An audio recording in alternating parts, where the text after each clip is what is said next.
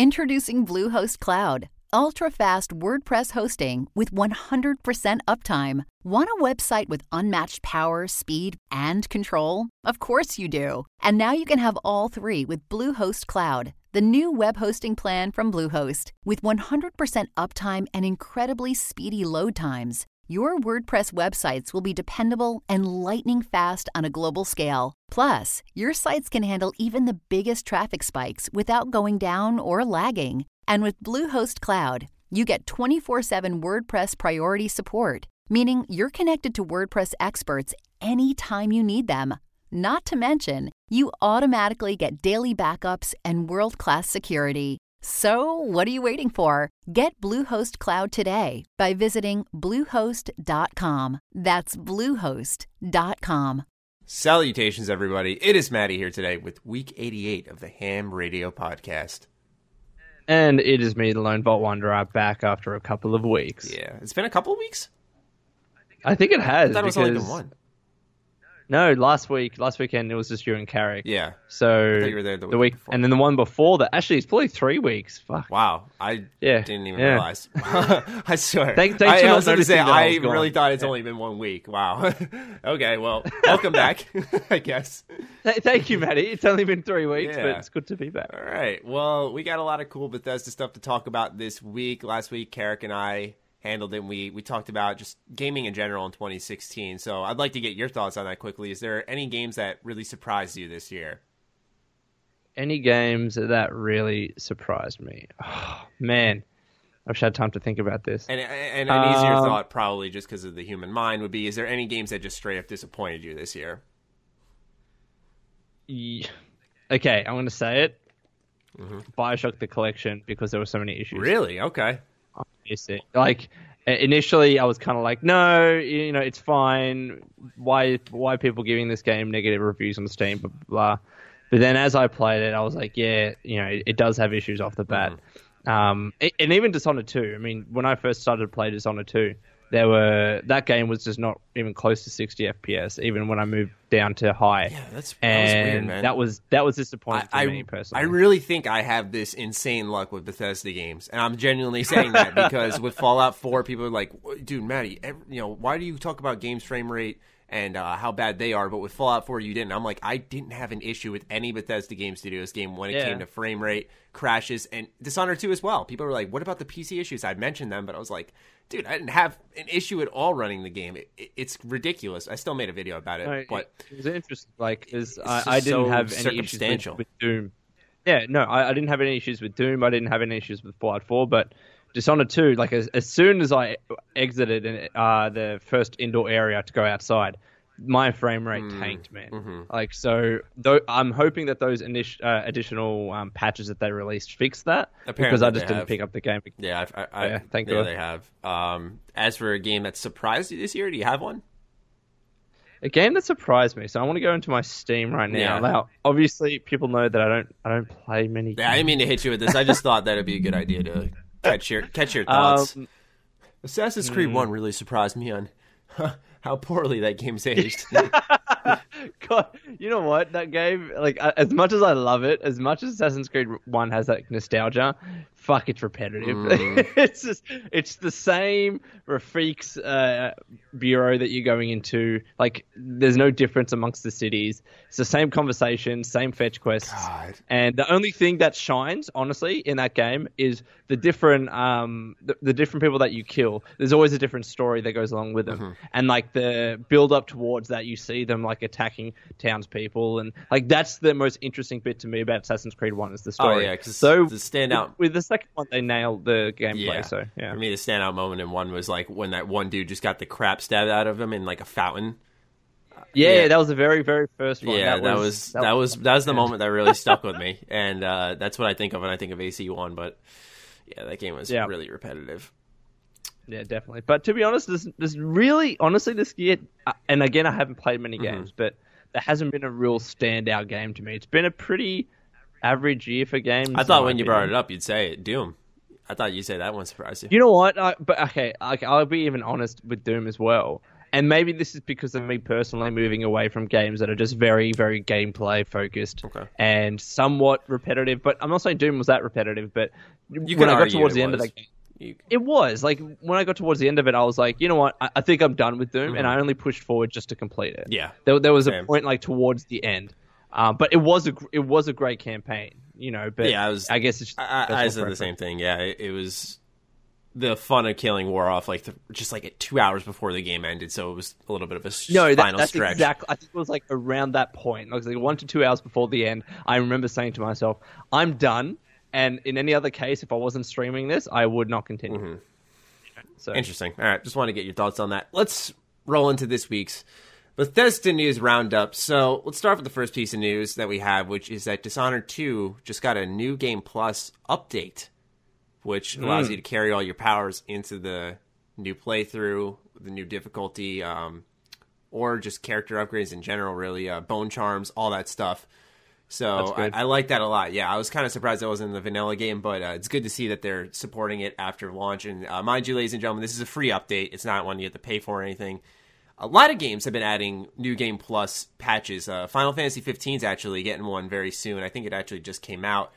But yeah, I don't know why uh, there hasn't been this emphasis on new game plus in video games as much anymore. I think that's one of the most fun parts. I mean, an ideal example is Ratchet and Clank. I, I think I was gonna yeah, say that it. is took the, the gold standard for why New Game Plus is so special is because it's just you know going back to that first level with end game weapons and wiping the floor with them and saying I can't believe I struggle with this. It's just such a good feeling.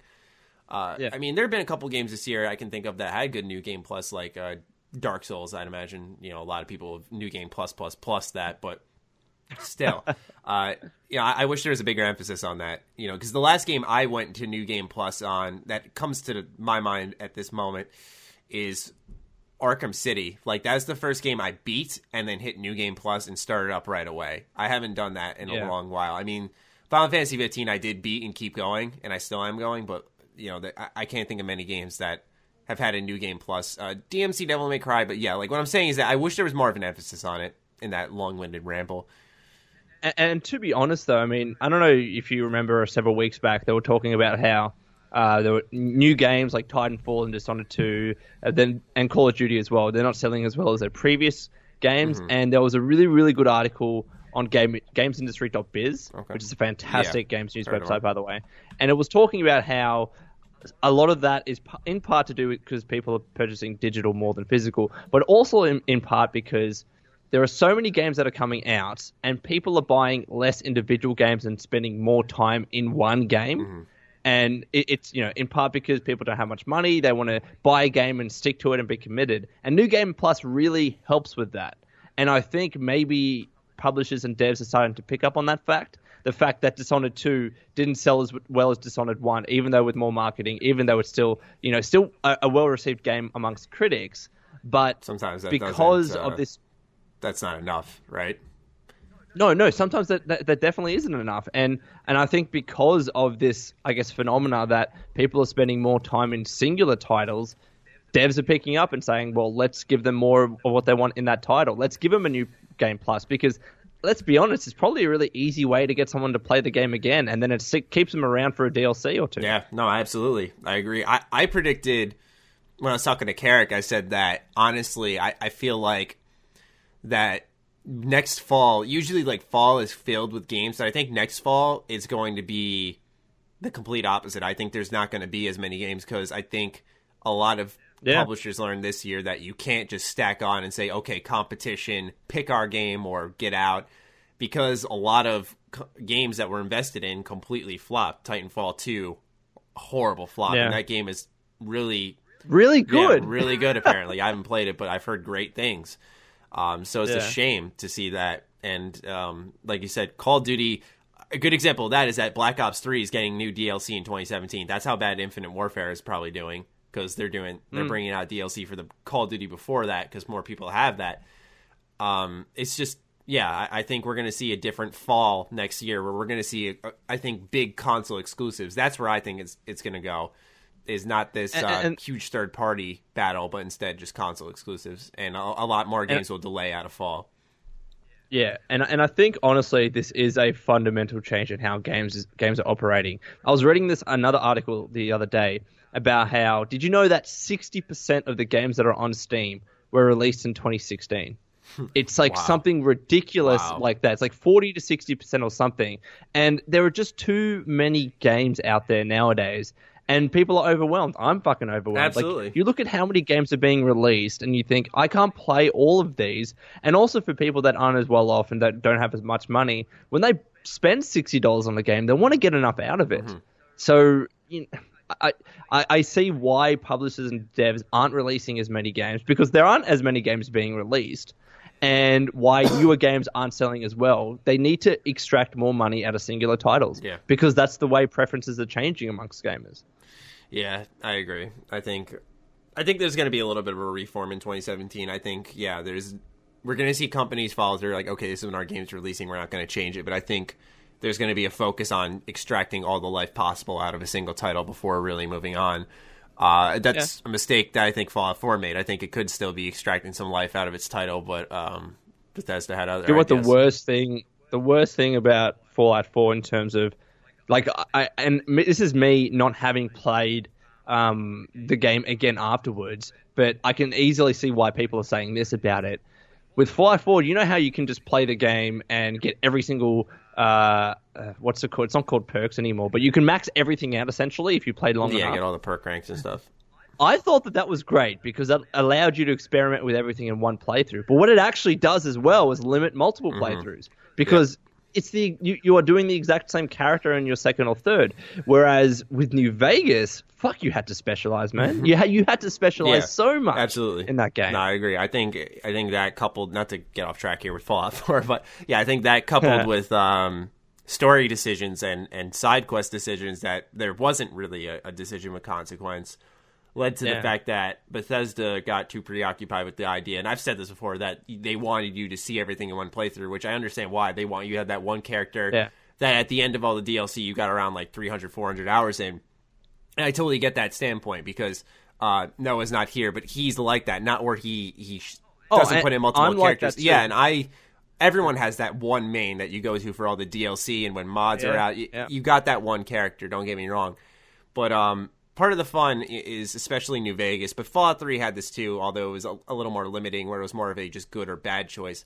Is that it was fun to go back that second time and see what happened when you blew up Megaton, um, stuff Yeah. along those lines. So I think there is, uh, I think that's something that, or part of the reason why I think Bethesda just cut off Fallout 4 a lot sooner than people expected. I think that it, it just Yeah. they want to move on and work on something new, and hopefully that'll be. Maybe next time they should bring back the level cap. I don't know. That that's just my I, opinion. I agree. I, I think. Yeah, I agree. because w- without a level cap, you essentially saying, well, you can get everything, right? But anyway, Mm-hmm. Yeah, I think there's a. I think a good example is like Final Fantasy 15, where they have you. You're able to access everything in the level up thing, but it's so ridiculously hard, and honestly, the game would get tedious if you went through all of it. Where it's Yeah. like you'd want to just start a new game up and rebuild your characters, and so Yeah. I, I think that is um, what Bethesda should have done is just to really kind of limit it. Um, where Yeah. I, my characters, but it's almost a, it's a learning experience. Yeah. that's what it is. Yep. Next piece of news is about Doom. And uh, its final and third DLC pack is out. It's called Bloodfall and includes three new maps Empyrean, which is fight in an ageless coliseum held afloat, or held aloft, sorry, by opposing energies as the gilded battlements slowly crumble. That sounds pretty epic, actually. Boneyard, Boneyard, ah, Fallout, uh, battle in the outer realm of hell, where the landscape is made entirely of demon flesh, teeth, and bones. And Outbreak engage in intense combat throughout a UAC facility transformed after other or after underworldly science breaks free from containment. Comes with a grenade launcher as a new weapon and a new playable demon called Spectre Pinky. Yep, that's not a joke. As fast and heavily armored Pinky Demi with Spectre abilities, stalk your enemies with invisibility or bull rush to insta gib all in your path. Yes, I'm I'm not kidding. Comes with uh, new equipment, uh, new cultist armor sets, new hack modules, all that stuff. So just more multiplayer support and uh, that. Speaking of Doom, Danny O'Dwyer recently did a documentary on Doom. I don't know if you checked it Oh, out. I saw that. Yeah. Did you see how Doom originally looked? Yeah. It's it's really really good stuff there. I love it. Yeah, it's brilliant. We, we we don't really see that kind of journalistic piece that much anymore. Mm-hmm. Yeah. So it, that that was really refreshing. I like I that. agree. Um, Todd Howard is going to be inducted into the AIAS Hall of Fame. Rightfully so. Yeah. Rightfully so. Well, ladies and gentlemen, look, I know that Fallout 4 may not have been your cup of tea, but the man has made or helped direct and produce Morrowind, Oblivion, Fallout 3, Skyrim, mm. and Fallout mm. 4. Okay, and Yeah. and even if one of those games is arguably mediocre, arguably not that good, you still got some yeah, audience. for some audiences, you still got four games that most will say is yes, yes, yes, and yes, fucking awesome. So Yeah. I think entirely deserving. Um, No, I, I think it's entirely deserving too. I mean, just because you know a developer makes one game that you might not like, it's not a reason to not give him an award or not think that he should have an award. It's, I, I I think he's Todd Howard's a very very easy choice for that. Um, but that is me saying that with not really knowing many other people in his, in a similar position that probably deserving of an award too. I just can't think of anyone What's else. interesting, and I'm reading the article right now, is that there's only 21 members in this Hall of Fame. So yeah, Todd, pretty exclusive. Todd, yeah, Todd's in a pretty exclusive list. Um, yeah. I mean, and he's also made other games that I think people would like. Uh, the first two Elder Scrolls games, or actually no, his first foray into Elder Scrolls series was Chapter Two Daggerfall. I apologize. Um, Mm-hmm. Project leader and designer on Elder Scrolls Adventures Redguard, and he began pu- pushing world creation and player modding in 2002's breakthrough hit, which was obviously Morrowind, as I mentioned. Um, he also started off with Terminator Future Shock. Nothing about Wayne Gretzky hockey. What? Wayne Gretzky hockey, because maybe it was a shit I game. that was, yeah, I don't know if Terminator was any better, but still, uh, that's that's awesome. He's had a very decorated career, and it's kind of crazy to think the man's only in like his forties. Still Yeah, got a de- yeah. decent way to go. and he looks like he's in his thirties. Yeah, hey, dude. Todd. I literally was looking for a thumbnail picture, and I had to use his face. And I'm just, I was actually like stunned for a sec. I really was. I, I was like, how does he, how does he do that? I need this man's skin and everything. So when I'm his age, Uh, yeah. I'm looking fresh as fuck like him.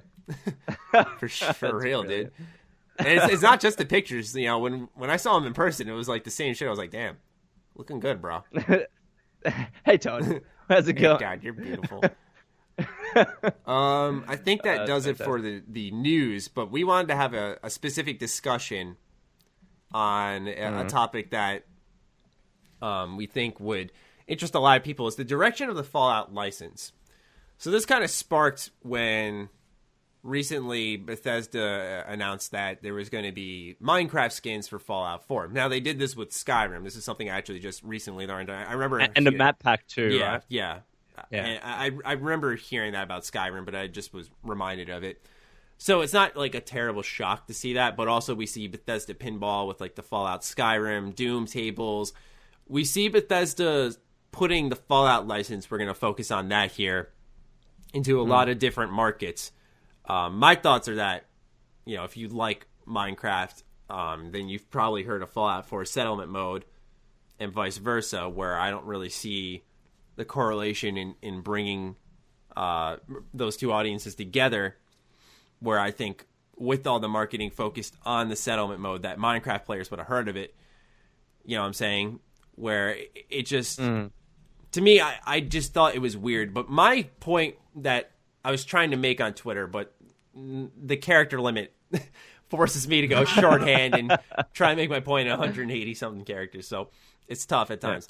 But what I was trying to make a point of is that I feel like there's different ways to expand your brand and your license to new gamers without doing what they're doing with Fallout, which is throwing it in a bunch of different games. And I think a good example, um, I was looking at other titles that have gone mainstream, and I was going to use those as an example, but I'm thinking right now of one that's mainstream under Bethesda's name, and that's Elder Scrolls. And I think they've done a good job spreading that name because Skyrim was the breakthrough, I think, for a lot of fans, where that was their first Elder Scrolls game. And then ESO reached out to a wider crowd who said, "Oh, this isn't for me, but I like to play through my play with my friends." Then you have Elder Scrolls Legends, card game that's like a strategy audience. You could bring in people to the Elder Scrolls universe through that. And I think that's a smarter way of doing it. I think that there almost becomes this license exhaustion when you see it being thrown into everything under the sun.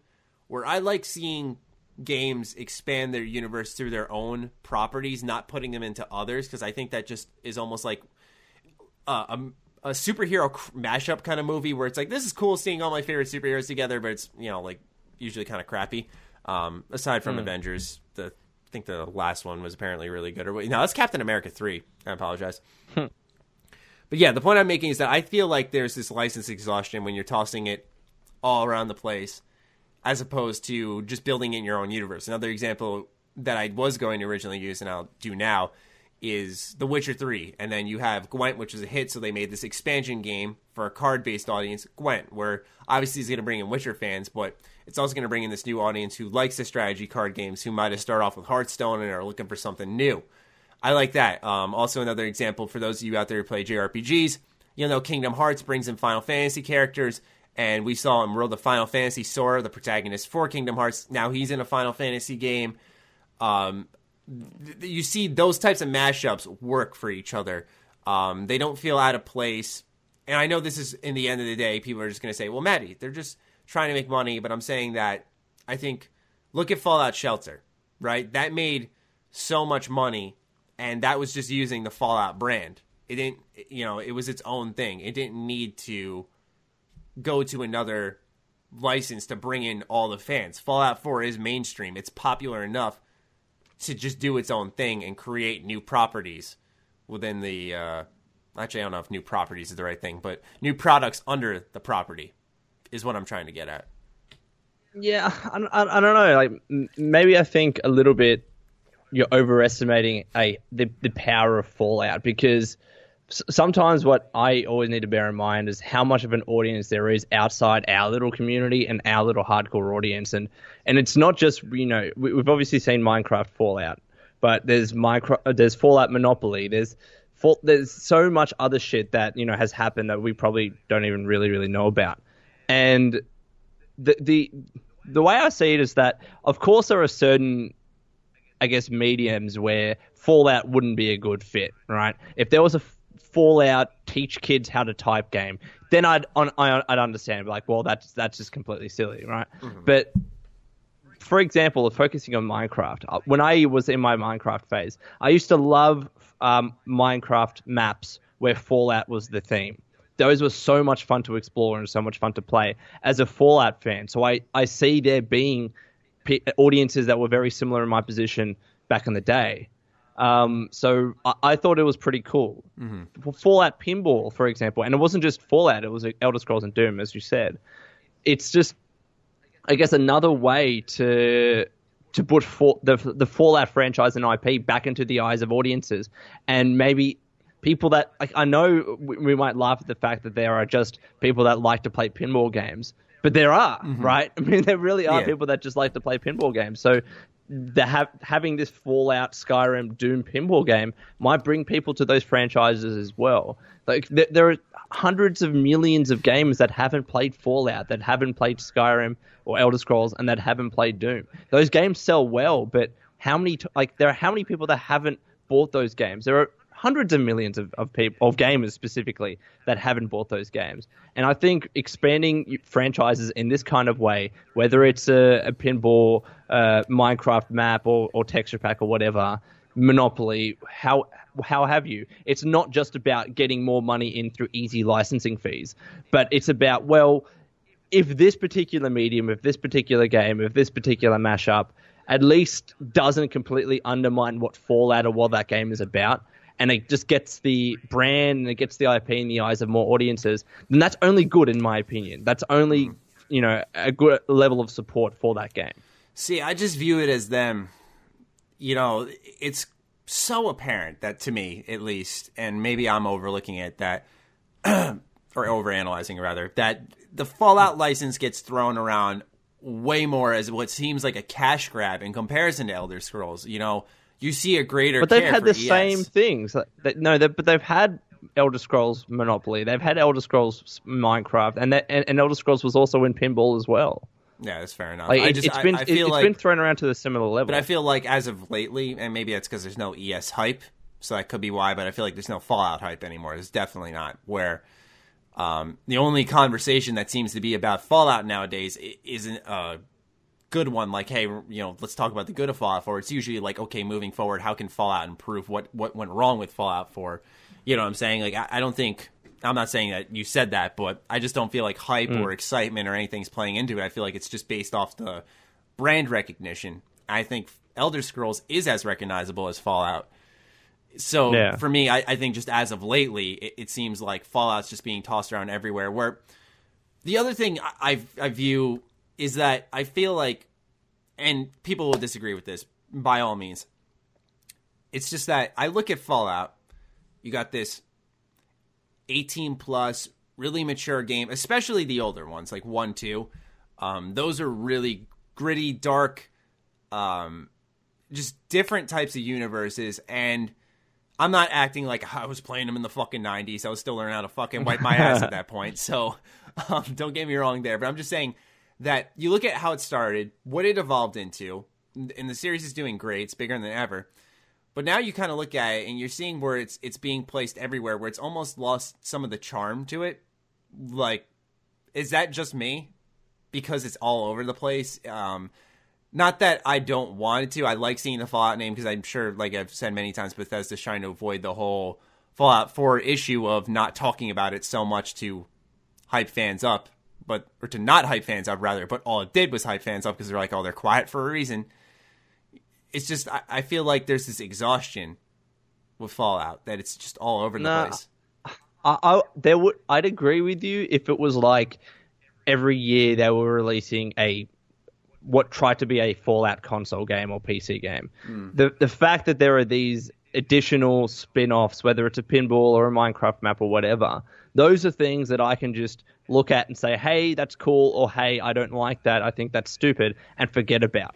But when it comes to, you know, a fully fledged console PC game, what Fallout is meant to be, and there was too much of that, then I could agree and say, well, then things are being a bit exhausted. But when it comes to, to spin offs and that, if it's just not your cup of tea, it's not your cup of tea. It, I don't I thing, don't see that as undermining the Fallout brand because the Fallout brand predominantly comes in the form of the console PC games. Yeah, but for me, it's like those. That's the thing is like it's not watering it down in a way because honestly, Bethesda pinball is pretty fun, and I'm sure there are Minecraft players out there who like the Fallout like pack or whatever they call it, map pack. I, I'm not particularly sure. I mean, I've played a lot of Minecraft, but believe it or not, I've, I played it on the 360 a lot because that's where all my friends were. So I didn't have a PC, like a good PC at the time. So um, Yeah. anyway, what? Yeah, I just I don't know. I, I know I stand in and probably the lukewarm area where I, I think people can see what I'm trying to say here, but also that yeah, like what I'm technically doing is overblowing the current issue. It's just like, what if it keeps trending this way? You know, Bethesda Pinball just came out, then we got Minecraft Backpack. What if we keep seeing Fallout being tossed around? Like, is that? I mean, I don't think it would do anything for exposure. Like if I'm Bethesda, I think okay, instead of selling our license to people and having them work with it, how about we work in house and try to innovate in our own areas? I'm not saying suggesting that Bethesda makes their own pinball game, but I think like for example, Fallout Shelter was a unique idea. I think it captured the Fallout spirit in a unique way, and but yet it was also kind of like an XCOM, and they evolved the system so much where now it's got its own quests and stuff. Fallout Shelter is fucking awesome to tell you the truth. It's just like I'd like to see that type of emphasis on creativity with the license in all those different areas to bring in new fans because they can do that. But and Fallout Th- Shelter, they are trying though. I mean, like, don't they have two or three projects happening right now, which could very well be another Fallout Shelter-ish kind of game? Doesn't have to be mobile, Um, but it can be yeah. something in-house, Well, right? no, actually, what's interesting is I watched a what interview was it? I forgot whose video it was, but it was an interview with Pete Hines. I want to say it was on Star Lord's channel. I'm not sure though, but um, during that, Pete Hines said like word for word, no. The before we see Elder Scrolls Six, there are two large, bigger than ever Bethesda Game Studios games that you're going to see. So that aren't Fallout.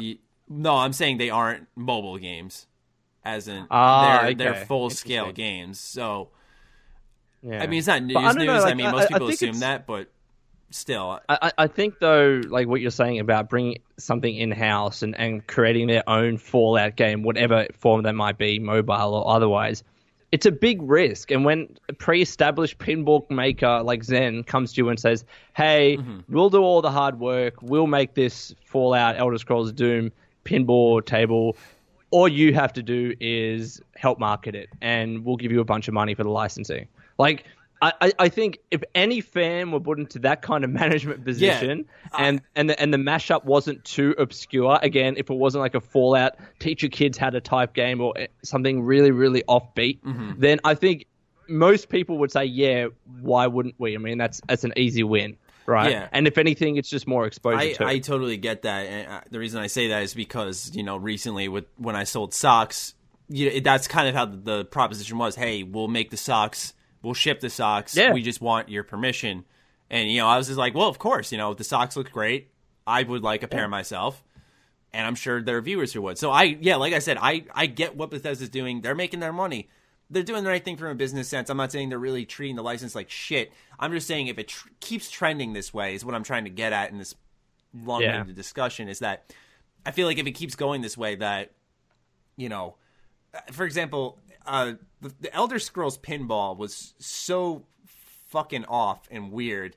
Um, if I'm quite honest, that it, it just I don't think it did that license justice. And it's a pinball game, so who gives a fuck, right? I'm just saying though that I think Fallout was a little strange in the pinball game too. It just there was it didn't feel unique to the universe. It just felt like pinball with a Fallout skin, which I expected. I'm just saying though that you could argue that's carelessness with the license, and then let's say that carelessness carries into others.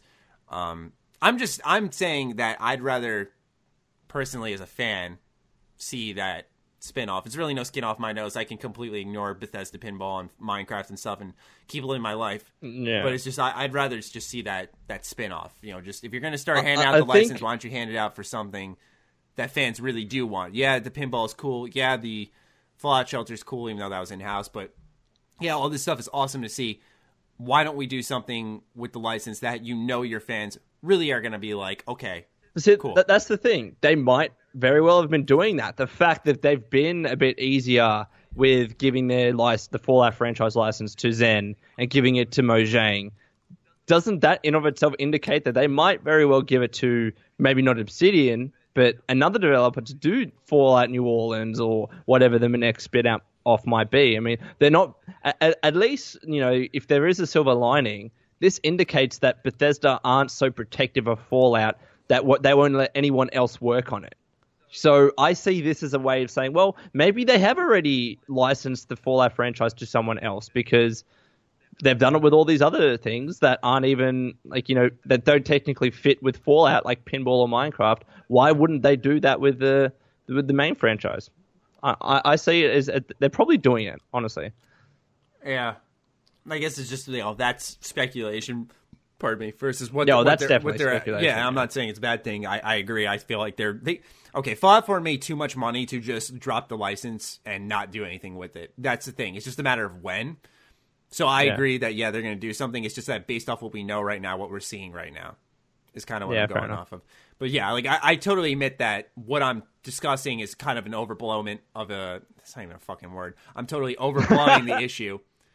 Um, know, I, I'm not. But there is a limit, Matt. Like you're right though. Like the, eventually, like like games that I mentioned, like th- there is a limit where if they kept doing this every other week, then yeah, then I'm like, all right, well, okay, we're seeing enough of it. But I, I'm not seeing it, it is too frequent. Mm-hmm. I mean, Minecraft was was recently, as was pinball, but before that, what what else did we really Yeah, have? I- Like we had Fallout Shelter before Fallout Four. Like I, I, I don't I don't see the situation as dire yet. It can get there. It, there, could be something that's so obscure and offbeat that I think, well, that's just dumb. But I haven't seen that yet, Mm-hmm. No, to be honest. Yeah, no, you're right. That's a good way of putting it. I guess you know, just what if it? You could think uh, a good example actually would be like how it was during the Fallout 4 hype period, which it makes sense then, where they were putting it like figures. Um, what else did they do? Collectibles. Um, it just Fallout was everywhere. Fallout Loot Crate, Fallout Pop. Um, Oh, it's still everywhere. Like they're still releasing bloody new stuff. I mean, and it's not and not just with Fallout. I mean, I was in EB Games the other day, and man, they, they not just have like the fucking pop toys, but there are also like the mini ones too that comes in the boxes that are random. oh And- yeah, and I got one so- on my desk. Yeah. and, and now they're they're selling the you know the um, dog meat plushie that only came with one of the special editions of Fallout 4. They're selling that separately now too, with like with the goggles and shit and the scarf. Oh, I have that. Like, yeah, you probably like you probably have it, but now It they're came with selling that the- separately. Came with the loot crate. You know, I even saw. Do you know those big fucking Vault Boy thumbs up things that they uh, have, like the, you know, usually in the offices Yeah. or whatever. When I first purchased Fallout 4, I bought a colored version of that, like a little miniature one. It's next to me right now. Hmm. But they're now also selling that in black and white. Who the fuck knows why? But they're doing This it. is a, this is kind of different. All right, we'll do this. It's literally just like a black and white version of the the yellow and blue one that we usually get. So like the, the merchandising is crazy, and and I saw Fallout Monopoly yesterday. It's just like it, you you got to do what you got to do. I Yeah. mean, Fallout's a, a popular franchise, and it's just bringing in money that helps other games and, and other development. So that that's what I'm seeing. Yeah, I'm just I'm just hoping that this leads to a spin off or a new Fallout game. Yeah, that, Me too. I've said that we need it. We definitely need it. We're not waiting. I just want to move on from the discussion of Fallout 4. That's what I not like. I'm not saying this from a YouTube standpoint. I'm just saying from like. I feel like if I'm Bethesda, I want to get a, not in a rush it kind of way, but I want to get a Fallout game out there as soon as fucking possible to be like, okay, we, we listened. Shh, be quiet. Enough. we get it. You know, something along those lines. Love Fallout again. Yeah, exactly. Anyway, that'll wrap up all we have to say on the Bethesda news roundup. How about what we're playing? Our favorite ga- favorite gaming news bit. you want to go first? Mm. I would love to go first. So I've been just doing my regular Let's Playing, playing Fallout 3 and Assassin's Creed 1. So yeah, I did want to touch on Assassin's Creed 1. And did, were we talking about this at the start or before we started? I think it was at the start. But again, I love Assassin's Creed 1. All right, it's it's not the best Assassin's Creed by any means. It was very average. It gets so repetitive at times, but I don't know. Like there's this sense of nostalgia for me, mm-hmm. and there are certain points in the game where, again, particularly when you're killing the the targets and the stories play. Like there's some fucked up shit that goes on. Another example, you mentioned the one in the souk where where the guy's getting stabbed, but the other one where it's kind of like a I love I love bringing up Bioshock in, in weird instances, but it's kind of like um, what's his name, Doctor Steinman in in Bioshock One, where there's this doctor that is taking care, quote unquote, of people in this hospital, and really he's just like making them fucked up, right, and experimenting on them and breaking their legs and all this shit. Like that game gets really really dark at times, and it's just so undermined by all the other aspects of how repetitive it gets, of how kind of similar every single location looks, mm-hmm. and th- that's just leading to how they absolutely nailed it with Assassin's Creed 2. I think you could have asked for no better sequel Yeah. Um, you know, than, than Assassin's Creed 2, especially when you compare to how mediocre the original Assassin's Creed 1 was. And I remember I, I mentioned this in a past podcast. Honestly, is like the, the first Assassin's Creed is being treated like a, a long lost son that doesn't exist anymore. Honestly, you don't hear about it anymore. It's so sad, but I see why because it's not that great. It's, It's, okay, amazing though it- when you think of how popular Assassin's Creed is. I mean, a movie's coming out in a couple of days as we record this. I'm so excited. yeah, I'm actually going to see it. I'm, I'm actually. I, I said it when in the, the what we call the Lost podcast. I pl- I pledged that I wouldn't see it, but I said, you know what? I want to see this. I want to. I want to see this hot garbage. And It's not gonna be. I've heard. man. I've heard wait, good things from early screening, so I, I'm a little more optimistic about it. I've it. heard good things, and like they're even saying that you know how they have this cool new animus in the movie. Mm-hmm. They're even saying they're going to bring that to the games, and I think that's awesome because that animus shits on the one in the games. Yeah. I don't see how people think that that is not better. It is so much cooler. It's amazing. Mm-hmm. Yeah, but Anyways, continue. Yeah, what I was saying is that you, you see how popular it is now. You got movies, spin offs. It was an annualized franchise, one of the most popular, very much loved. Uh, and it started off as pretty bad, you know. Hey, Or it started off, yeah, no, I agree. And oh, if you tried to get all the achievements in that game too, it was just collect one of one or a hundred flags in the downtown district of Jerusalem, and like, yeah, it was holy so simple. fuck. It was And- just collectathon, right? Uh, it was, and there was like, you know, do all these viewpoints and all that stuff. It was just, you know, you know what? Kill 50 Templars. I hated it. I hated it. But in the combat is so easy. Wait till someone strikes. I, I just I'd always just fight people in that game though because the counters where you just smoothly just deflect their sword to the side and just let them ride into yours. Yeah, uh, it was yeah, so yeah. satisfying, man. Um, I remember I used to have a picture on my phone of Assassin's Creed 4. I literally had probably like 40 dead guards around me because all I did was just stand there and counter until they stopped attacking me and just so many dead bodies. It was beautiful. That's brilliant. Yeah. Love it. Uh, favorite news? Um, and favorite news bit. I want to say it again, and you probably talked about it in the last podcast, but I am so excited for the Nintendo Switch, and here's why. Right here is Here's fucking why. why. First of all, I, I I see myself being able to play this every day because I spend about an hour on a train every day, right? That's an hour of game time, not looking at my phone, but just fucking playing games on the Switch. So there's an hour, and before bed, I'm always watching videos on my on my phone on YouTube.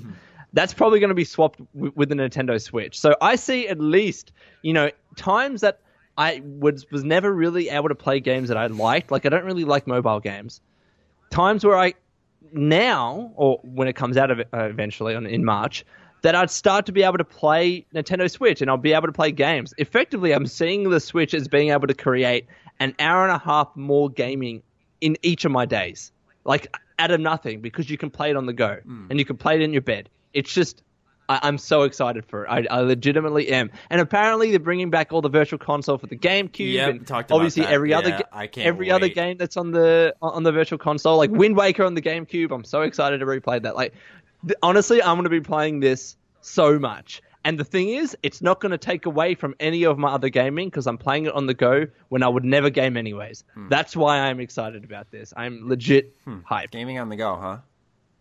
Yes, Hmm. I, I, I'm on a train for an hour every day, sometimes more. And if I could just bring out a Switch and, and start playing Breath of the Wild, fuck yeah, Yeah, that's No, awesome. Dude, I, to- I totally get you, bro. I mean, for me, I mean, when I just want to play on the go, I Hmm. have this really cool thing. yeah, Yeah, yeah, you know what it's called. yeah. yeah. Go on, say. it. I, I know you want to say it, bro. It's dead, but just go on, get out of there. Say it. Someone said it was like its fifth birthday, and I think it was Shinobi. He quoted it and said "Happy Memorial Day." I was just like, "Fuck." Look, there's probably still some weird Japanese titles coming out for it every fucking week. yeah, there are. Trust me, there are. I know it. Oh, good old PS Vita. Mm-hmm.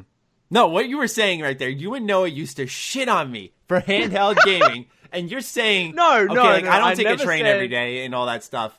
Nah. But like, yeah, I can totally vibe out with the oh, I'm laying in bed. I, I usually watch TV or go on my phone.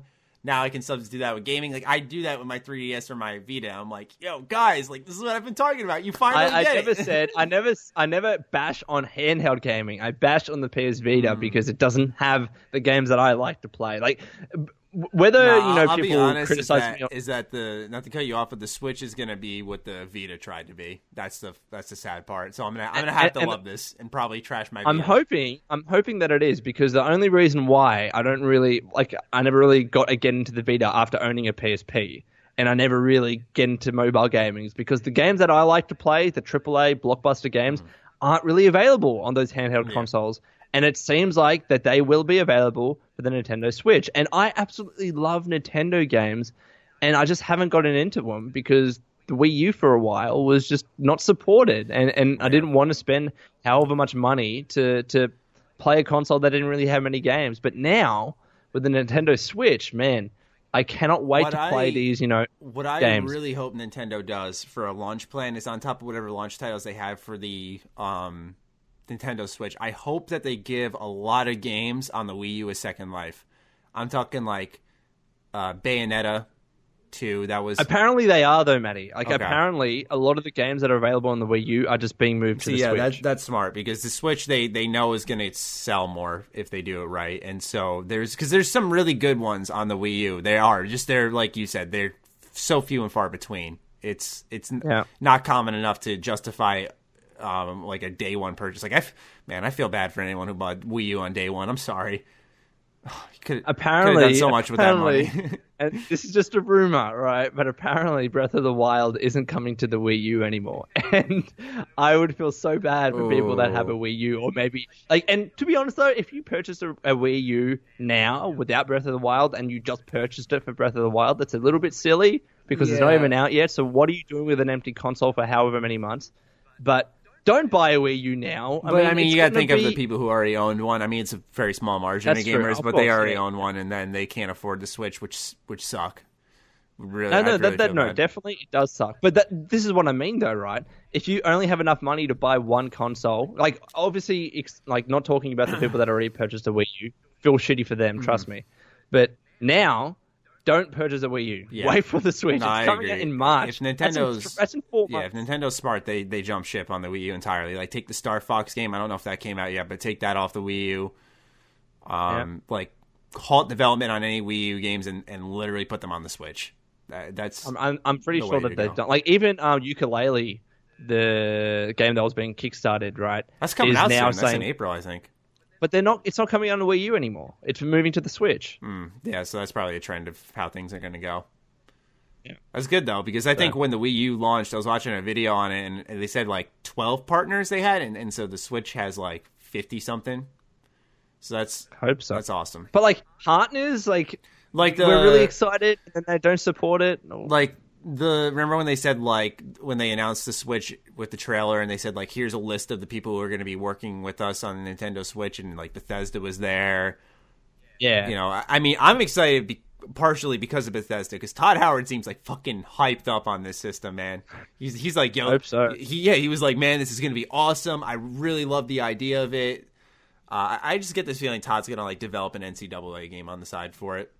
He's talked so much about how he wants a new one. He's begged EA multiple times. I just see him being like, "All right, guys, let's make this like twenty dollar arcade NCAA title, just something so obscure."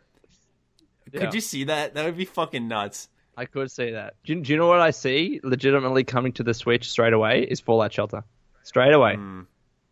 Fallout Shelter. I don't know about Fallout Four, but Skyrim, Skyrim Special Edition.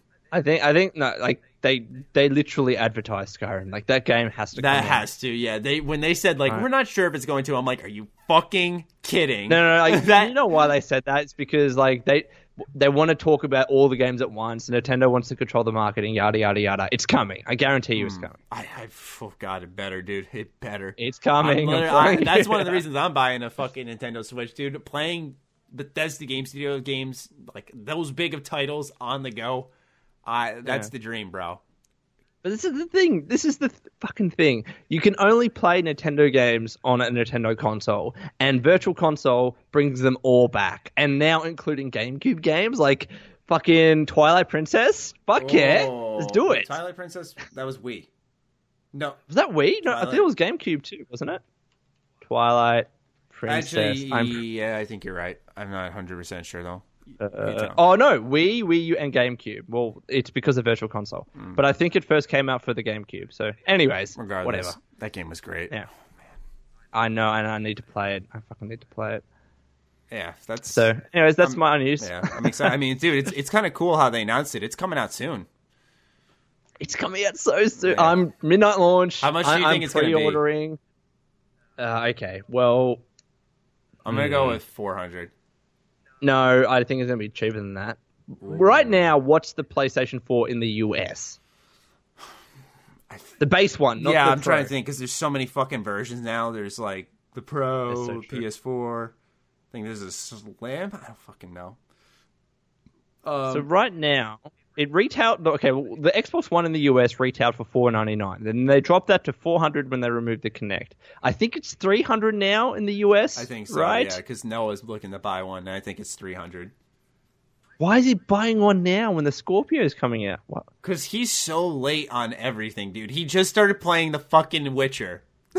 he started playing The Witcher 3. Noah is late on so much shit now. He used to be the guy in high school. He was on top of every fucking launch. Dude, FIFA oh, Street. He was on top of that even.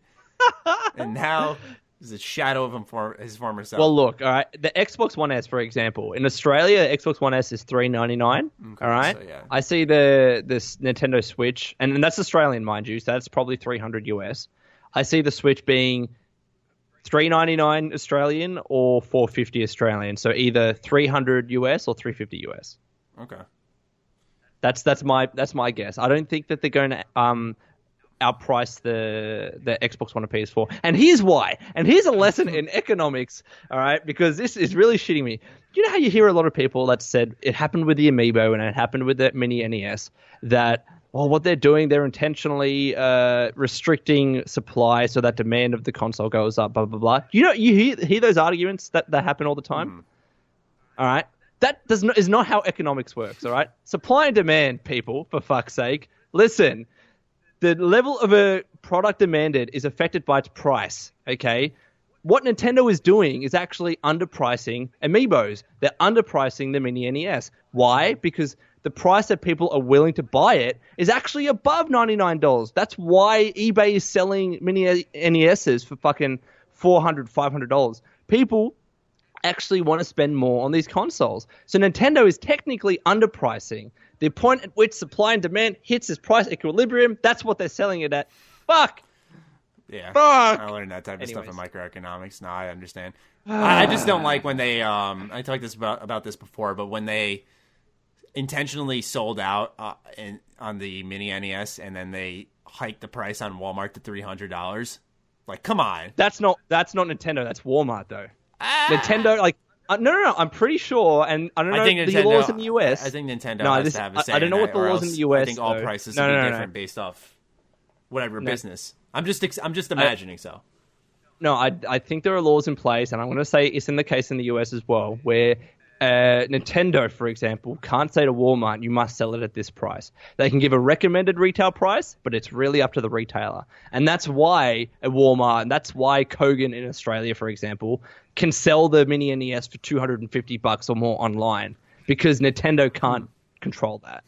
They can give a recommended retail price, but that's it. That's interesting. I, I that's hmm. that's really strange to tell you the truth. You think that they'd have control over a product like that? But they can't. They can't because then that's going to make everyone sell at the same price, which means that they can price higher, and that means that the consumer is worse off. When there's competition in pricing, when when a retailer can sell a product lower than the recommended retail So price, then- which is like what is happening in the in Australia. Let me. I'll tell you what's happening in Australia now with games. For example, you have EB Games, right, which is always selling games at around recommended retail price at the highest price. But there's a, there are JB Hi-Fi stores and there are Big W stores and there are Target stores that are always selling games at around 50 to 60, 70 dollars maybe for new games that are coming out. And that's because the publisher can't control the price of the game. So they can re- they can sell games for lower than the RRP, make a lower margin, but Mind you, ladies more and gentlemen, he's talking about in Australia. So sixty dollars In Australia, yeah, sixty dollars is the base price here, but that's cheaper in Australia. So it would be like, put it this way, it would be like in if GameStop was selling your games for sixty dollars at, at full retail, Mm-hmm. and other retailers were selling them at forty to fifty dollars brand new, like at, at the time of release. That's what's happening in Australia because the publisher can't control the price a retailer sells a game at or a product. So. What about sales then? Because I thought, for like for example, the Steam sale, they can't just say, "Okay, Yeah. we're going to put this on sale," because then you're deciding how uh, they're making less money. Correct? So- and, and that's an interesting one because I don't know how the laws differ to o- online stores, but I don't. Yeah, that's actually, that's- a good point. But I do know in Australia that you can't say you at least can't say to a to a retailer you must sell it at this price. I'm I'm like that's I'm 100 percent or 99 percent sure that that's the fucking law. Yeah. So- I mean, I'm sure someone will mention it in the comments, but Yeah. regardless, as for me, what I've been playing, this is honestly a, a game that just came out on the Xbox preview program, if you want to even call it that. It's called Gigantic. Have you heard of this game? No, I have not. Okay. Now I'm not. I'm usually one for like obscure random titles, but I'm really, really surprised that no one has talked about this game. Like I saw someone live streaming it, and I was like, "This game looks fucking fun, dude." So what it is is it's a MOBA. Now I'm not like crazy on MOBAs. I, I liked Battleborn a lot. I liked Smite a lot. I hate League of Legends, to tell you the truth, guys, and I hate Dota. So clearly, I like a certain style of MOBA, which is the third-person action type of ones, which focus on more speed and gameplay than the I want to say strategy, but um, I think the entry barrier is a little bit lower for those types of MOBAs compared to and Battleborn is not a third person one, so I don't know why I coupled it in there, but I think the entry barrier is lower for those MOBAs compared to a League of Legends or a Dota 2. And so Gigantic is so different from other MOBAs. Um, oh, Paragon's another one I've played. Um, Gigantic is much quicker matches compared to Paragon, which matches can go on for up to an hour. Like I've sat there for over an hour during a match. It's insane. Um, Gigantic has this just really quick pace. It, it emphasizes like sprinting, um, playing a little bit more aggressive than usual. Obviously, you can't go one on two. You need teammates' help. Um, fantastic heroes, really diversified cast. Um, where you'll have like Beckett with twin guns, um, but you'll have like a jetpack too. She's almost like Jango Fett in a way. It's really cool. Or, I mean, there's 16 heroes, four coming out later on. It's just a really awesome and different MOBA. Instead of being about, uh, I don't know if you've played MOBAs alone, but like, you know how there's usually like lanes and towers? Hmm. Instead, you're summoning creatures, and those creatures can either heal the team, uh, help spot enemies, or build walls. build a wall. Um, and uh, they can, like, not trap the enemy, but block off one of their entryways to make them funnel down a certain path. And so it's those type of dynamic things, and also these. You could argue these creatures serve as the um, the towers, but they're really not. They're not like high damaging things. And what happens is you if you kill an enemy, you get 10 power, and if you kill one of the creatures, you get 20. And you want to get to 100 first because when you get to 100, that's why they call it gigantic, is because then your like guardian beast attacks their gigantic guardian beast, and you have to run into their base and do damage to it and pull out um, before you know their team like I, I don't know spawns or ganks you or whatever.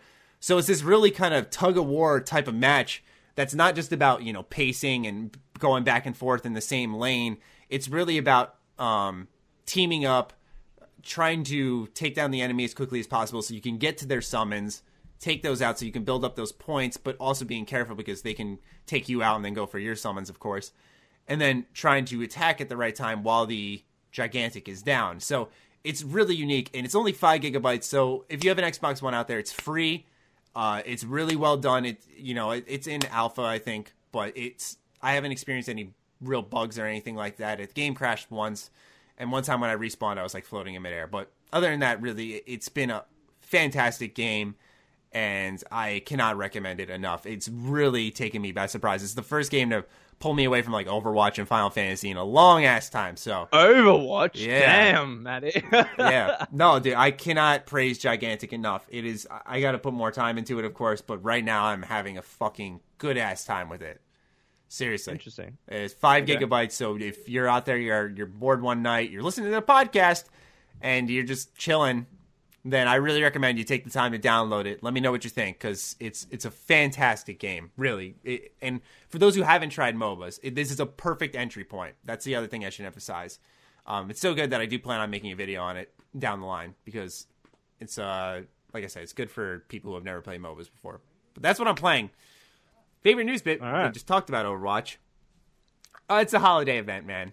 It's the holiday event. that, yeah, those are cool. I must admit. yeah. But why? Here's the, here's the question that I have about Overwatch's holiday event.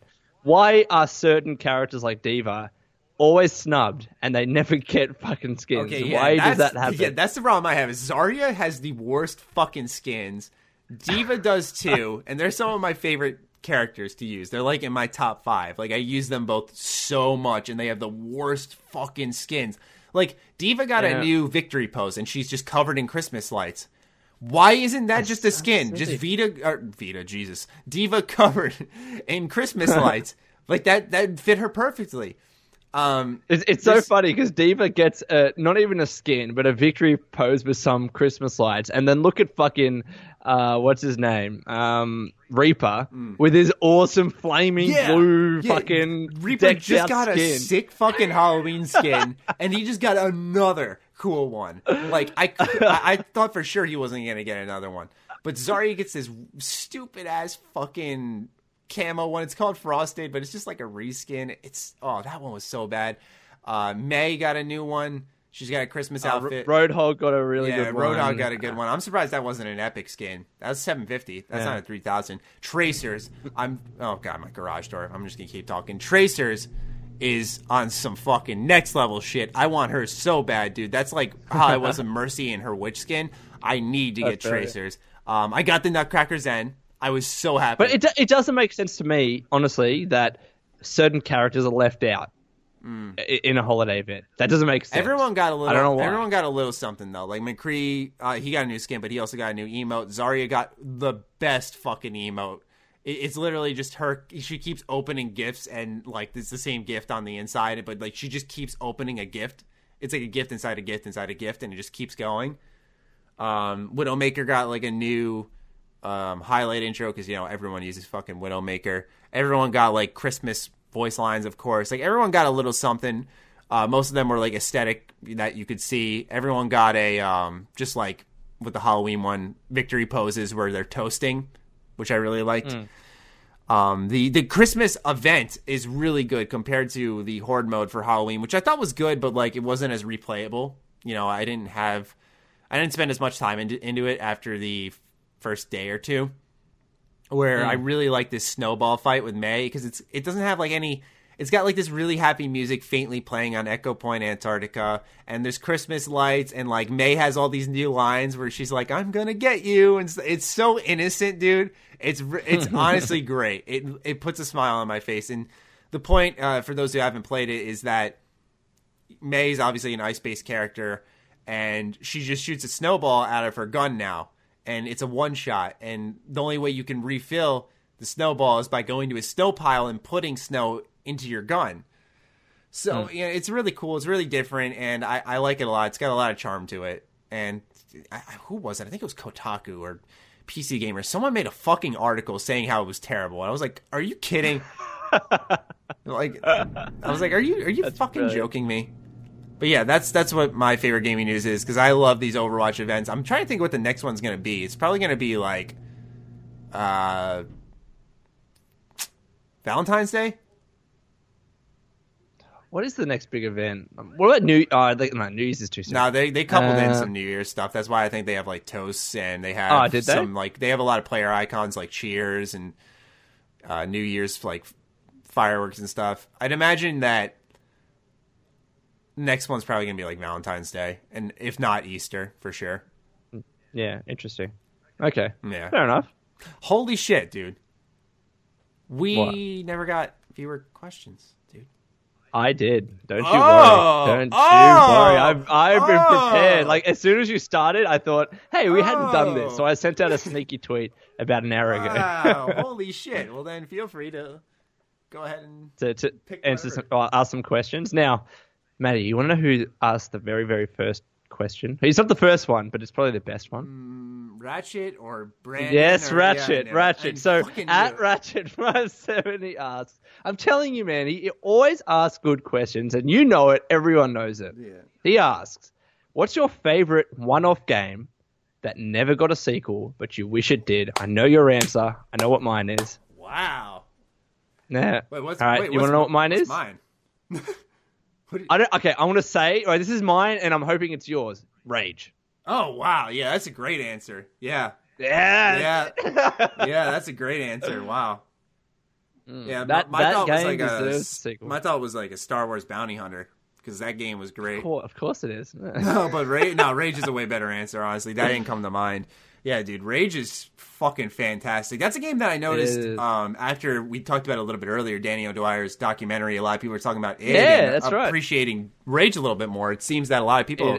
believe this is a, a game that's really underrated. So I'm hoping maybe we'll see something from the. it has a lot of potential. Like, obviously, there's a lot of things that it wrong, and the story ending was fucking dreadful. Yeah. But it has a lot of potential, and the fact that they released a DLC a year after the game re- was released. Like, I'll tell you what happened, right? So it was my friend and I were in our 100% achieve everything, you know, phase. Yeah. And we did it. We did rage, and we're like, all right, we're good. We'll, we'll sell it. I, I got rid of the game.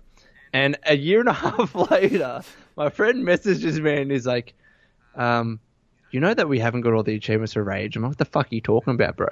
I checked my achievement list and there's like five or ten that I haven't gotten. I'm like, you son of a bitch. they released a new DLC a year and a half after the game was released with like, and literally no other major updates until that Ah. point.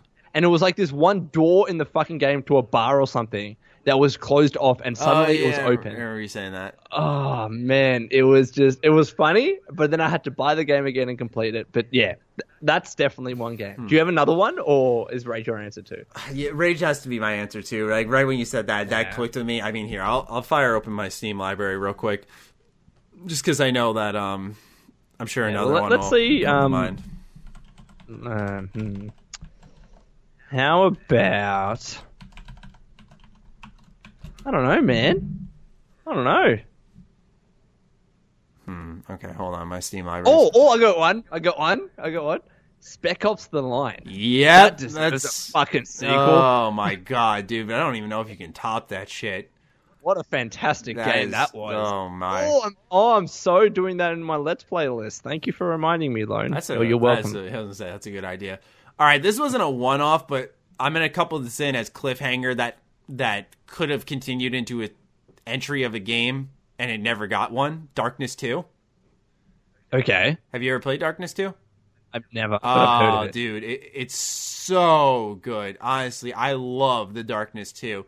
Um, it's a game where you're playing as like a guy from the mob, and it's a really emotional story, and it's just a lot of internal conflict, and it's a really gory Okay. gameplay system. And when it ends, it's such a strong ending, and it's like, oh, there could totally be a third one, and there's not. So that's that's one. Uh, a one-off that never got a sequel. What else do we got here? Because not there. Honestly, there's not that many one-off games, and if there are, we don't remember them anymore. Because they were one. Mm-hmm. Yeah, true. They were one off. So I'm just scrolling through just to make sure. Oh, I one, too. Rogue Warrior. Uh, uh, yeah, I think that's, that's yeah. probably about yeah. it. Yeah, that would be. Yeah. Alrighty, so the Wolf Among Us. And... They ha- they haven't announced a season two for that, oh, so yeah. the Wolf Among Us that'll that'll be in there for now because fuck. Okay, that. fair enough. Um. Oh oh, oh, oh, oh, oh, oh, oh, whoa, whoa, whoa, whoa, whoa, whoa. I can't, an I can't believe I actually said Star Wars Bounty Hunter without thinking of Star Wars Republic Commando, what the fuck, man? What are all these random Star Wars games, Matty? Oh my dude! Republic Commando is is a first person shooter set in the Star Wars universe. Um, I think it's was it right before episode? Yeah, it was like during episode three, uh, before Order sixty six, and it's just such a great squad based shooter. A really good story ends in a cliffhanger where like one of the members. I don't want to spoil it for anyone who hasn't played it. Really though, it, it just yeah. It is so good and they ended in a spot where they were going to continue with imperial commando and they never did and okay so yeah republic commando is going to be my answer. All right, so I have a, another good question. It's not exactly what he asked, but I'm going to twist it this way anyway. So, at BP, BP Herman on Twitter asks, the idea is off uh, kind of funny, but create a cast for a Fallout movie. Now, oh yeah Create a cast. Uncharted, i think yeah, all right. So either you want to create a cast, but I was more interested on about what would be the rough plot for a Fallout movie. What plot would do Fallout justice? What what, what do we reckon, Matty? that would take a lot of thought because you'd have to think of a plot that creates a compelling character that you didn't create which fallout's Okay, well, always first been of known all, for first of all, East Coast or West Coast? Hmm. Or both. i'm going to go west okay. yeah i'm going to go west i think east looks better in games but i think west would hit more of the atmosphere in the movie I some people might think vice versa honestly, like just for the, the the set scenes that this would produce, there needs to be like a West versus East Coast Fallout movie where the NCR battles against the Brotherhood. Hmm. Maybe for the Battle of Helios One, mix that in somehow. But there needs to be some sort of major conflict, and the main character or the protagonist is like playing his or her own role, and that's how it plays out. Because essentially, that's how New Vegas happens. That's how kind of, I guess, to an extent, Fallout 3 happens. You're helping the Brotherhood against the Enclave. That's what I would like to see. I think that would be a good Fallout movie.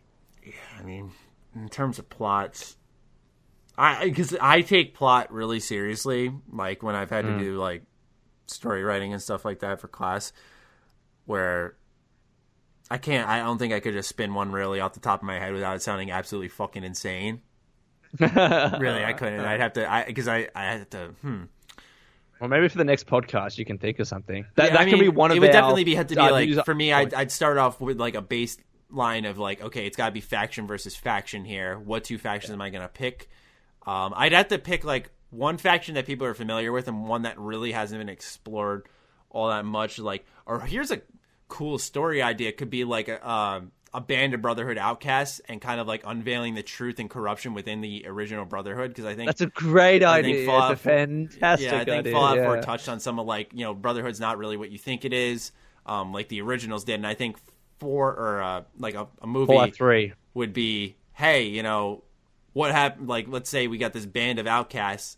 They got kicked out of the Brotherhood. They want to expose the truth and you know expand their Yeah. cause for what they feel the Brotherhood really is, and then it, it becomes this Brotherhood feud. Maybe Well, well, I think that'd be that was kind of earmarked a little bit in Fallout 3. I mean, albeit it was different, but the Outcast, you know, kind of hated the direction that Elder Lyons was going with the whole let's help people as Mm-hmm. yeah, opposed that to was let's collect tech. that upset me so much that four didn't really touch on the Outcast at all whatsoever. Yeah. That that really Yeah. kind of uh, jarred me up a little bit. But yeah, that, I think that would be at least off the top of my head that would be a good plot movie for a movie. Yeah, As for all a right. cast, as a cast, do you want to try to answer that? Uh, I'm just trying to think who would be like who would you want as the main character? Main character. Tough one. um, You know. I, oh, I'm gonna say it, but people are just just saying I'm gonna say because he's Aussie. But Hugh Jackman, I mean, look at him as as old man Logan, all right, and tell me that he wouldn't be a good wastelander. sure, Tell me. Sure. Uh, it's brilliant. Uh, for our main protagonist, man, fuck. Uh,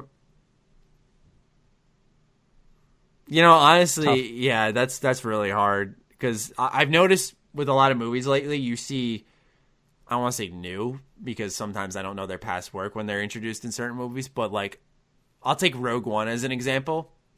Um, I don't even know the actress's name yet, but like the woman, the main character, Jyn, Yeah. you know, like she was fantastic. Okay. But like I've never heard of her before this. Where I'd say like you know you want to. That's one of those things where you got to cast and like do your research. All right, I, I got, I got another I'm, thing. I'm this is terrible with this type of stuff. this is slightly offbeat, all right. But if there was an Elder Scrolls movie, all right, I don't know if you've ever watched the TV sh- or the Netflix show Vikings, or he was also the main guy in the uh, Warcraft movie. Him, all right, it would make a great Elder Scrolls slash Skyrim uh, protagonist for a movie. I, And I I'm trying to think, think of his uh, name. sh- is his name Sean Bean from Game of Thrones? No, it's not. It's not. It's not Sean. no, Bean. no, I'm His saying no. Like that's that for me. That's who I was thinking of for like an Oh, he he would. He should definitely be like a in king, there? like like a jarl in an Elder Scrolls movie. Tra- Travis Fimmel. Travis Fimmel. Okay. He, like, search him up. He does great work in Vikings. He did great work in Warcraft, even though that movie was just okay. I reckon he would be awesome in an Elder Scrolls movie. Hmm. And he's Aussie too. Jesus, I I only see realized little, that the a other little day. bias here. I only realized that the other day. I swear to God. That's brilliant. Um, here's a question from at Struna Gaming. How do you feel about the Nintendo Switch having worse graphics over PS4 and Xbox One? Allegedly, anyways. Doesn't matter. I want the games to be good and for it Hmm. to be affordable. Kind of like the 3DS, right?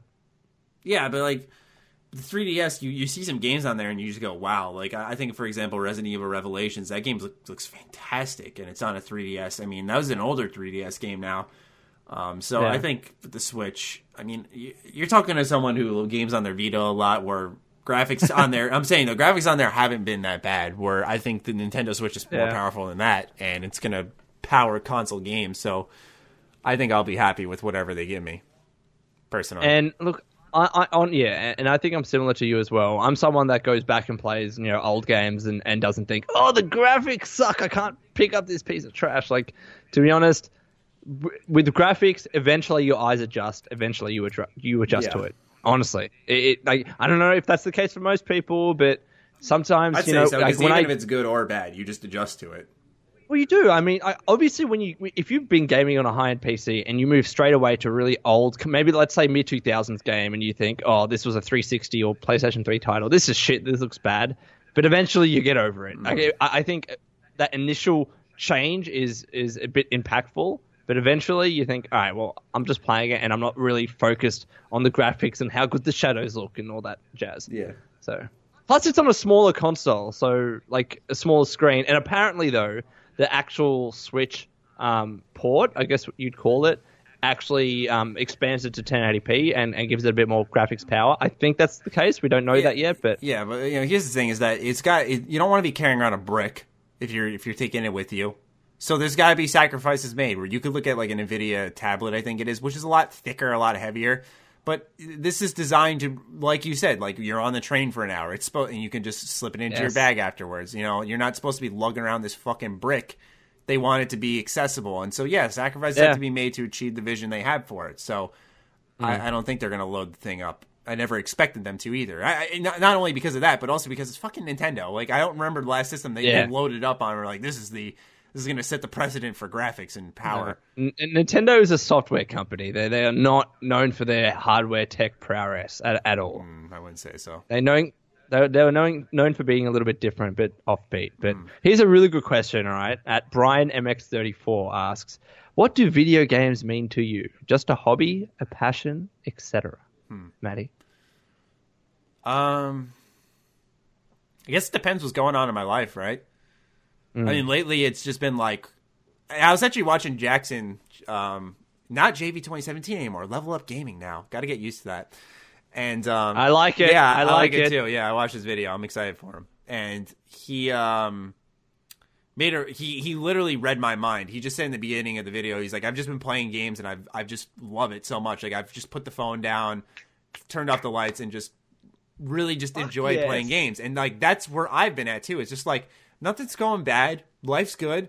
I've just been really enjoying my video games lately. And what started this, I said this during my review, is that Fallout 4 started this for me. I, I don't care, you know, how controversial the game is. That is what resparked my love for video games. Um, where I really was in and out of games before that. I was just kind of covering Fallout 4. I was really excited for that. But other than that, there really weren't any other games that were grabbing my interest. I think Fallout 4 killed my interest in other games because I specifically remember saying that many times. But point being is that Fallout Yeah. 4 like reactivated that spark for gaming, and it's just carried on since. And I love it. So like I'm I've you know before that I, I'm what I'm saying is that I'd have days where I'd I'd go days and days and days without playing video games. Where now it's like I play them every fucking day and.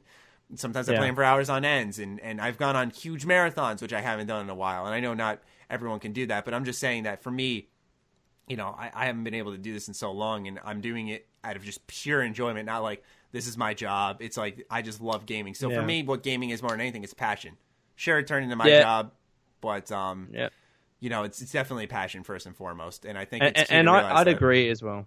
Yeah, well, like for me, gaming is a passion first and foremost. I mean, I wouldn't be always reading game news. I wouldn't be on a podcast talking about games or be running a gaming orientated YouTube channel Mm-hmm. if I didn't absolutely love games. I love pa- I love playing games and I love streaming and, and all that.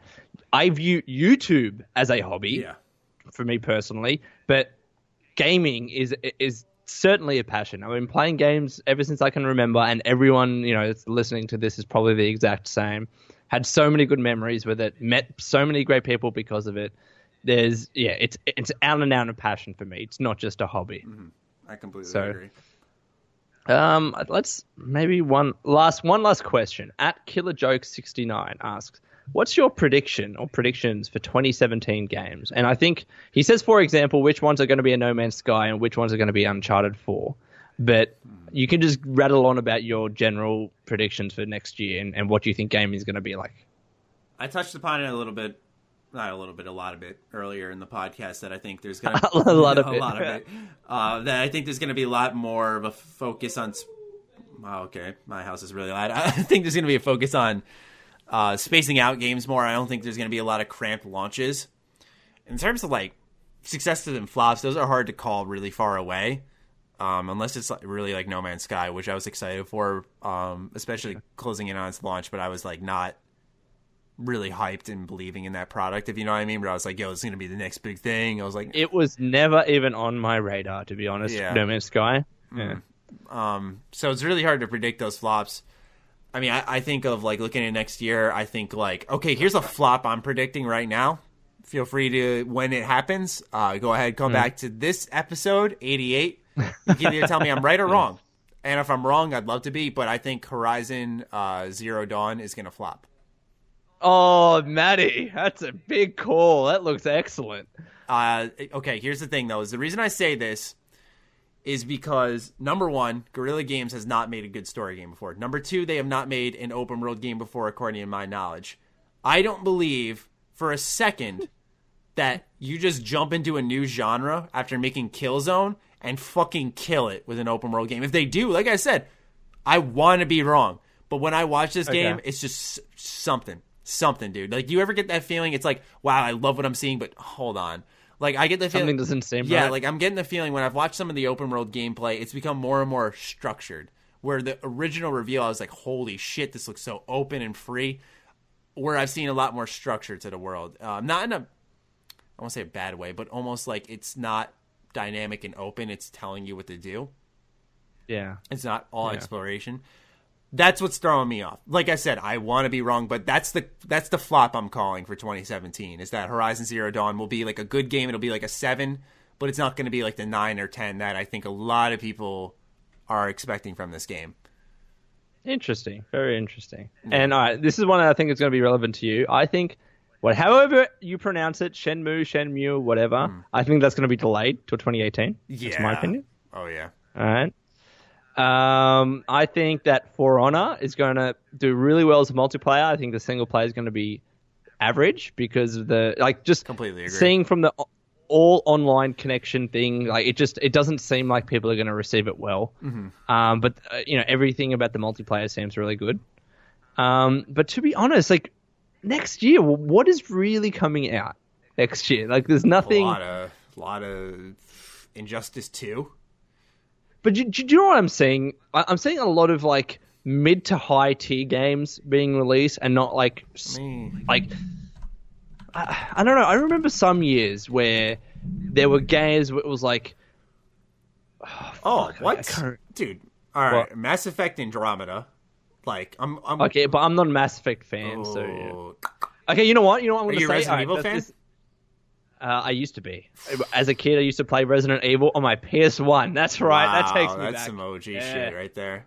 That is some OG shit. That Prey? scared the shit Dude, out of Prey? me. Oh yeah, I'm I am excited. Okay, all right. I will say something about Prey. All right. Mm. I think that Prey will be a game that I enjoy because it's very, very dishonored, System Shock, Bioshock like, and I think it's going to piss off a lot of the people that wanted was- what the original I Prey was, I was. just gonna say, I think it's gonna be a game that we're gonna like. People are gonna call us fanboys for it because Yeah. we haven't played a lot of the original Prey, but it's not gonna satisfy older fans. I already, yeah, you can tell by the initial response to it. I agree with that. Yeah, and, and people saying, "Well, what happened to Prey 2? But Prey 2 de- it went into development hell. You don't want a game that went into dev hell. Mm-hmm. You didn't want the original Doom either. You want them to reboot and start it fresh. And Yeah. look what happened with the you know, the new Doom this year. Halo so Wars give it a 2, chance. that's looking really sweet. I like Halo Wars. Nier Automata, Hmm. I really can't wait for that game. Um, because I love the first Nier. Nier was fucking oh. Neo. That's another one that's kind of like Mm-hmm. a Souls game. Kingdom Hearts 2.8, really excited for that one. Sniper Elite 4. I mean, I'm I'm looking at a lot of games. I don't really Scalebound's a flop. I'm gonna call too. I feel like I feel like that game's getting you know, like how when was that game first fucking revealed? Like, it feels like it's just been in development for so long, and that when I man that Yeah. gameplay they showcased looked nothing like what I expected. Um, so maybe that falls on me, but I'm gonna say I, I'm gonna say this. I'm gonna say that Red Dead Redemption 2. Okay, Mm-hmm. if it does come out next year, I think that they're going to be doing either the same thing they did with G- GTA. They're going to have the PC version come out a year later, or it's never going to come. That's going to be my my prediction. Ooh, if it never comes, dude. oh god. Console exclusive title. Oh golly, that would not be good. uh, it's brilliant. Yeah, man. And as as my last thing, I think that Legend of Zelda: Breath of the Wild is going to be the best Legend of Zelda title ever, better than Ocarina of Time. I, that wouldn't That's surprise me. I think that that game's already going to be game of the year. Not even kidding. And, I, I and, think and this gonna- is coming from someone that thinks Ocarina of Time is the greatest game of all time. Hmm. I think that Breath of the Wild will be better. yeah. I, that That's my crazy me. prediction. Crazy prediction, huh? We're gonna do that too. All right, let me look at 2017. That's a that's a great video idea. Let me write that down. Crazy predictions for 2017. That's going to be the next alone time, Matty. Crazy prediction for me. Um, mm, you know, I want to say because w- one game that's been really catching my eye more and more lately as a fan of the franchise is Resident Evil Seven. I'm going to say that's going to be like a return to form and like it's going to be on like a lot of people's game of the year list. I think that's one that not a lot of people are really paying attention to, and it's going to catch a lot of heads when um when it launches. Okay. Because that's what horror games do. I've noticed until Dawn. Didn't know a fucking thing about it. It launched. It looked amazing. I played it. It was in my game of the year list. I think Resident Evil is going to repeat that. Uh, it's going to be more accessible because it's going to be like a first person shooter, but it's going to be dreadful. It's going to be survival horror focused like they always used to be. I'm really excited for seven. So yeah, that's my prediction. Is that's going to hit up a lot of game of the year lists. And I know that may not sound too far fetched for people who have been paying attention closely to the game, but with the way Capcom's kind of been, um, I wouldn't say it's always a sure bet with them. So yeah, that's that's gonna be my my. I don't want to say crazy. It's kind of more of a bold pick, but I think my crazy pick is that yeah, Horizon's gonna fucking flop. that's my crazy Fair enough. pick. Fair enough. For sure. All right. That, that that's cool. All right, so I think we got to the end. Yes, sir. All As you guys can tell, we're trying to stretch out these episodes a little bit longer. Yes, but next year they will be long. Like we'll we're gonna rejig things. Yeah, yeah, that's the plan. Um, we don't want to go into details now, though, of course. So Yeah, we'll we'll, we'll let you know. yeah, next year. Okay. so thank you guys Alrighty. for listening this far. If you have, I know you guys have been tweeting at us a lot saying you've been listening to the whole thing, which is always awesome. My favorite is Now, when we now, get before we leave, though, we get pictures. Before we leave, we, we get pictures. I, I need to say this before we forget, and it's in my mind. Next weekend's going to be Christmas. oh shit. So, do we wish everyone a happy Christmas or Merry Christmas now? Because we're not going to be here next weekend. Yeah, we're definitely not going to be because I usually upload like a Christmas special. I don't know about you guys, but So, so should we say? yeah, yeah, yeah. So if you're listening to this, when's this going to be up? When's Sunday? Sunday's the 18th for me. Okay, so yeah, you're listening to this the week before Christmas, but if you're listening to this throughout the week or whatever, um, I really do hope you guys have a very Merry Christmas. I hope you guys enjoy the holidays. Um, what's great is this is coming out a week before Christmas, so if you haven't yet, um, you know, really enjoy that time with your family. Um, you know, it's a very special time of year that uh, can mend any issue amongst each other. So really, if there's any problems going on at home, now's always Yes. a really good time to fix them. I agree. And just honestly, have a good break and start afresh in the new year. Yeah. All right. Don't let anything that happened this year to take you down. Yeah, yeah. Hit the reset button if you got to, or take what uh, happened this year, learn from it, carry it to the new year, all that good stuff, man. Um, Yeah. I'm really optimistic. for- 2016 was a shit year. so it was a shit year. I don't know. Like it was personally, I, I I said this in my video today that I uploaded. It was kind of like a character development year for me. I learned a lot about myself. I said that in 2015 too, but like, Well, there's differently. I mean, I mean, in, like I'm talking about like general world, like Oh, yeah. in terms of world events. It was a it was a pretty Yeah. shit year. Personally, it was pretty good for me. yeah, true. All right. Yeah. Well, thank you guys for listening this far. We do hope you guys have a very Merry Christmas if you're celebrating out there. Um, enjoy your family time. Enjoy that sexy Christmas movie that you're watching after this. And uh, we'll catch you guys in the next episode two weeks from now. Alrighty, peace. Peace out. Our bodies come in different shapes and sizes, so doesn't it make sense that our weight loss plans should too? That's the beauty of Noom. They build a personal plan that factors in dietary restrictions, medical issues, and other personal needs so your plan works for you. Noom doesn't restrict or shame when you want to treat yourself. Their flexible program focuses on progress instead of perfection. You don't have to give up carbs or anything. And with their daily lessons, you can learn something new about your food choices every day. After just a few days of using the app, I learned how to recognize cues for overeating and how to choose the right foods to feel full. Stay focused on what's important to you with Noom's psychology and biology based approach. Sign up for your trial today at Noom.com. That's N O O M dot com and check out Noom's first ever cookbook, The Noom Kitchen, for a hundred healthy and delicious recipes to promote better living. Available to buy now wherever books are sold.